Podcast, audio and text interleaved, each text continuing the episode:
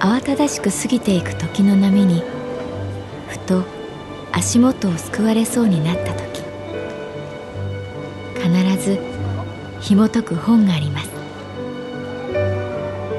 その本にはある女性の人生が描かれています。どこにでもあるごく普通の人生。でも本の中の彼女に出会うと心の湖に波紋が幾重にも広がるようにゆっくりと優しい言葉が満ちていきます。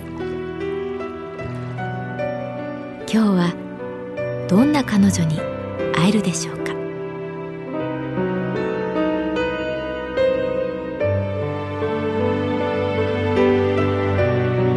サウンドライブラリー。世界に一つだけの本。朗読は私木村多江がお送りいたします。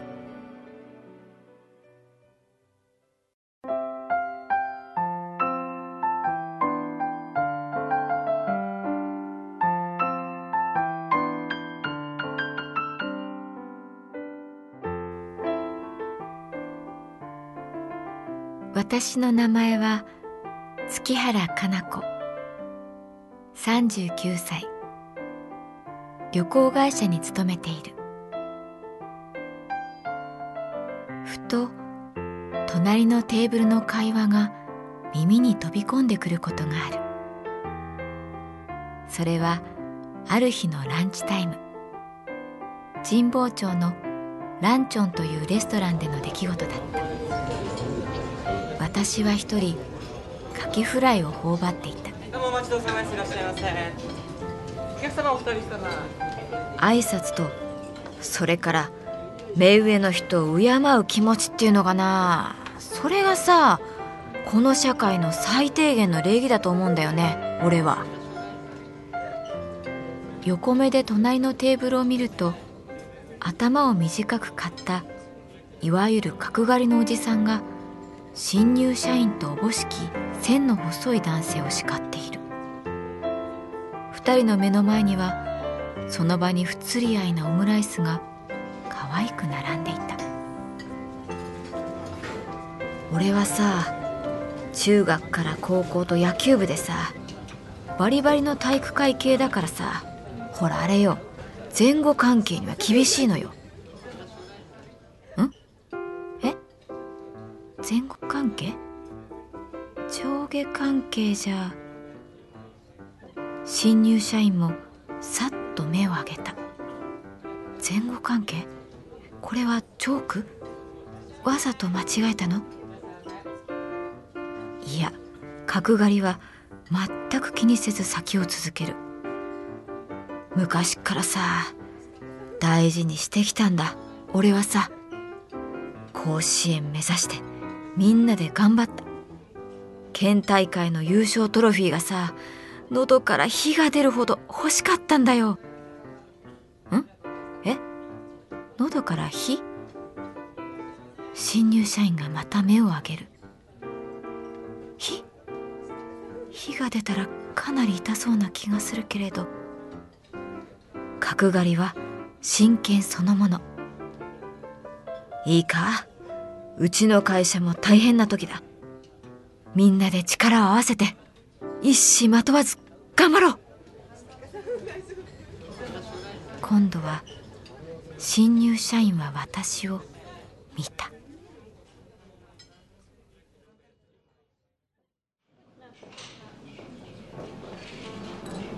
あれは確か四谷のフレンチレストランだった。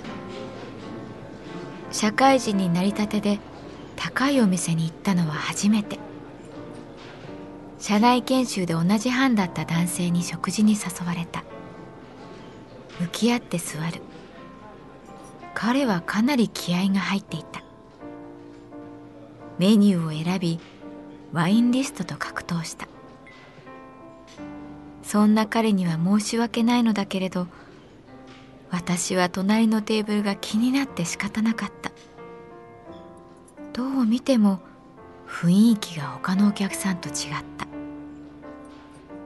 壁際奥の席。私の隣に座っているのは髪を金色に染めた母親らしき女性と娘とおぼしき小学生くらいの女の子。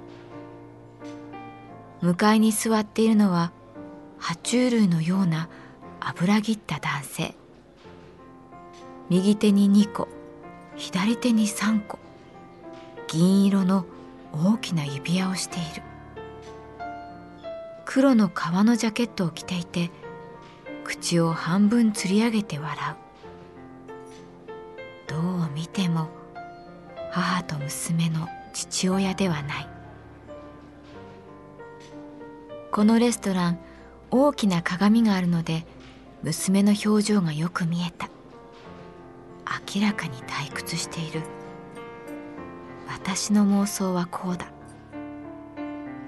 母親が自分が働くスナックの常連さんと年頃になった。私娘がいんのよなどと話しいよいよ家族のご対面。男は今夜は特別に大盤振る舞いフレンチを予約した。もしかしたらこの男母親と一緒になる気はないのかもしれない。娘に対する態度がそっけなさすぎる。え？もしかしたらお金目当て？これから借金の話でもするの？月原さん。ねえ月原さん。呼ばれて我に帰る。黒服を着たウェイターさんがオーダーを取っている。子羊とカモどっちにする？と彼が聞くのでこう答えた。やっぱりカモかな。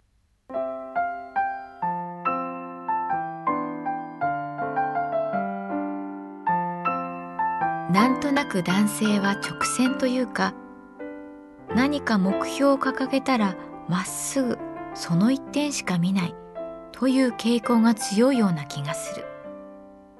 でも女性はそうでない人が多い。電車の中レストランコンサート会場交差点。およそ人が集まる場所で男性と二人きりで話をしていても意識が急に隣の人に飛ぶ時がある。ねえ今の二人連れ見た？親子かな？恋人かな？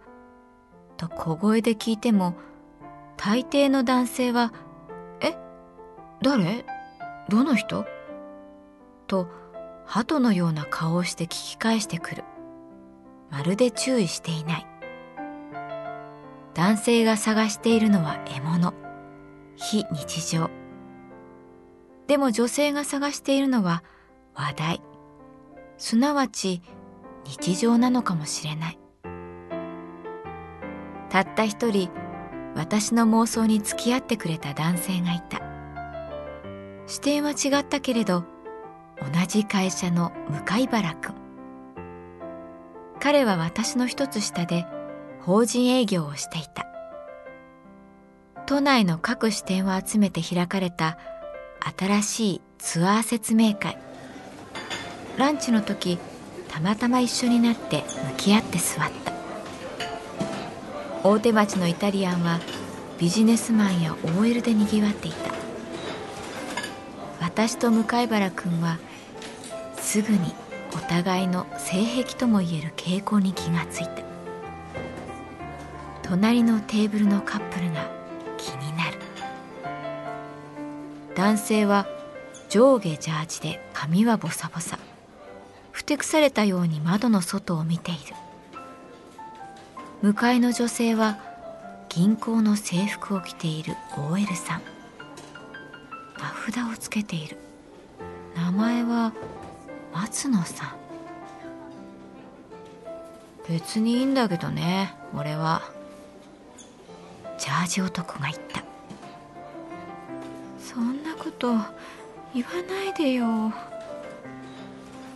松野さんが今にも泣きそうにつぶやいた。やばい。私の中の妄想スイッチがオンになった。ふと前を見ると向原君がニヤッと笑う。彼はさっと目で合図。俺も入ったぜ。妄想モード。とでも言うように。私たちはコースターの裏に設定をかけ始めた。とてもいい趣味とは思えない。でも楽しくて仕方なかった。男は紐だね。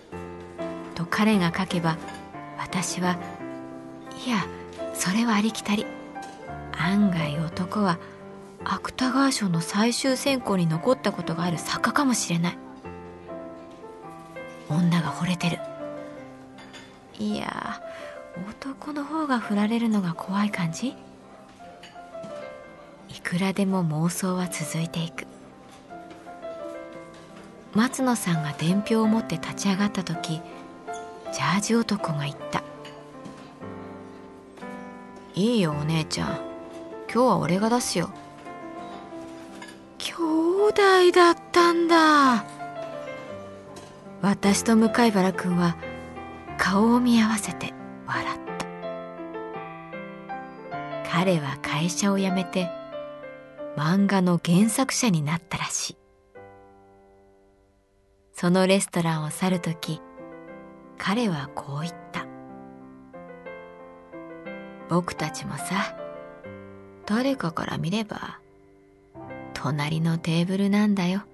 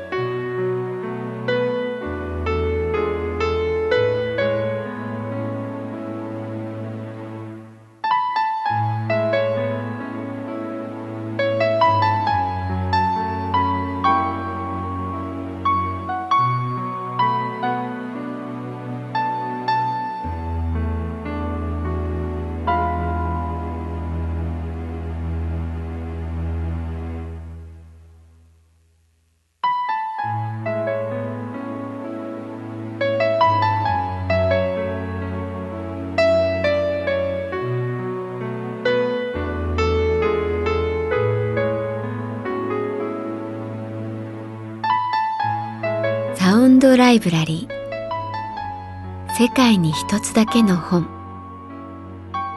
作北坂雅人。演出広島聡。朗読は私木村多江でお送りいたしました。